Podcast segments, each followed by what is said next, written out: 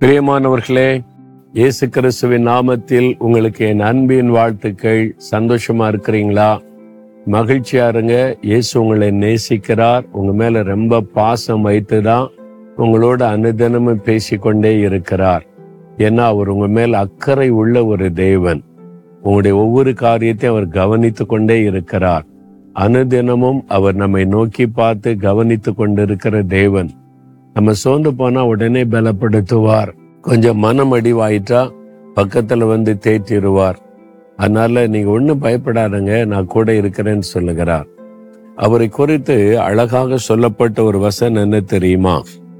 நாகம் முதலாம் அதிகாரம் ஏழாம் வசனத்துல கத்தர் நல்லவர் இக்கட்டு நாளிலே அரணான கோட்டை.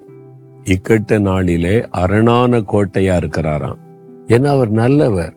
அவருக்கு நன்மை தான் செய்ய தெரியும். கத்தர் உங்களுடைய வாழ்க்கையில நல்லவரா இருக்கிறாரா?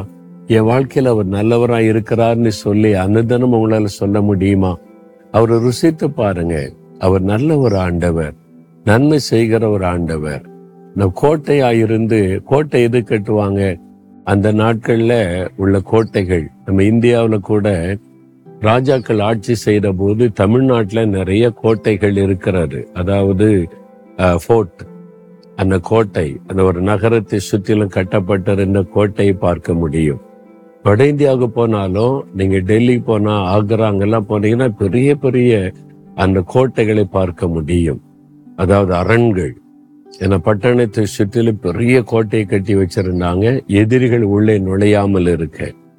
நீங்க பைபிள்ல பாக்குறீங்களா எரிகோ பட்டணத்தை சுற்றிலும் பெரிய மதில் சுவர்.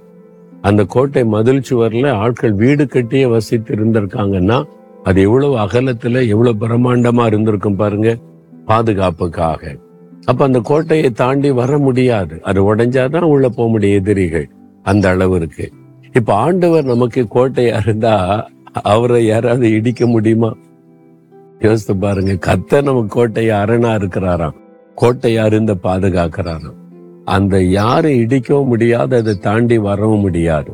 எந்த மனிதர்களும் பொல்லாத ஆவிகளும் மந்திர கிரியைகளும் பிசாசின் வல்லமைகளும் எதுவும் அவருடைய அந்த கோட்டையை தாண்டவே முடியாது. அப்படிப்பட்ட ஒரு பாதுகாப்பின் அரணாயிருக்கிறவர் உங்களுக்கும் உங்களுடைய குடும்பத்திற்கும் கத்தர் பாதுகாப்பின் அரணாயிருக்கிறார் பிறகு எதுக்கு பயப்படுறீங்க? தீங்கு வராது. தைரியமா சொல்லுங்க. கத்தர் எனக்கு கோட்டை எங்களுக்கு அரண். என்னையே என் குடும்பத்தையும் அவர் பாதுகாக்கிறவர். எந்த தீங்கும் எங்களை சேதப்படுத்த முடியாது. சந்தோஷமா சொல்லுங்க. என்ன அவர் நல்லவர்? உங்களுக்கு நல்லவராகவே இருந்து நடத்துகிறவர். உங்களுக்காக சிலுவையில தன் உயிரையே கொடுத்த ஒரு அற்புதமான ஆண்டவர். அதனால இரத்த கோட்டைக்குள்ளே அப்படி பாட்டெல்லாம் பாடுவோம்ல ரத்த கோட்டைக்குள்ளே நுழைந்து விட்டேன். எதுவும் என்னை அணுகாது. அப்படி சொல்லுங்க இயேசுடைய ரத்தத்தின் கோட்டைக்குள்ளே என்னை ஒப்பு கொடுக்கிறேன் அவர் எனக்கு அரணான கோட்டையா இருக்கிறார். எதுவும் என்னை சேதப்படுத்த முடியாது. சொல்றீங்களா? தகப்பனே நீங்க எனக்கு அரணான கோட்டையா இருக்கிறதற்காய் ஸ்தோத்திரம். உம்முடைய ரத்தத்தின் வல்லமைக்குள்ள என்னையும் என் குடும்பத்தை ஒப்பு கொடுக்கிறேன் எந்த தீங்கும் தீய வல்லமைகளும் இதை தாண்டி எங்களை சேதப்படுத்த முடியாது. நீர் எங்களோடு கூட இருக்கிறீர் ஸ்தோத்திரம். இயேசுவின் நாமத்தில் ஜெபிக்கிறேன். ஆமேன் ஆமேன்.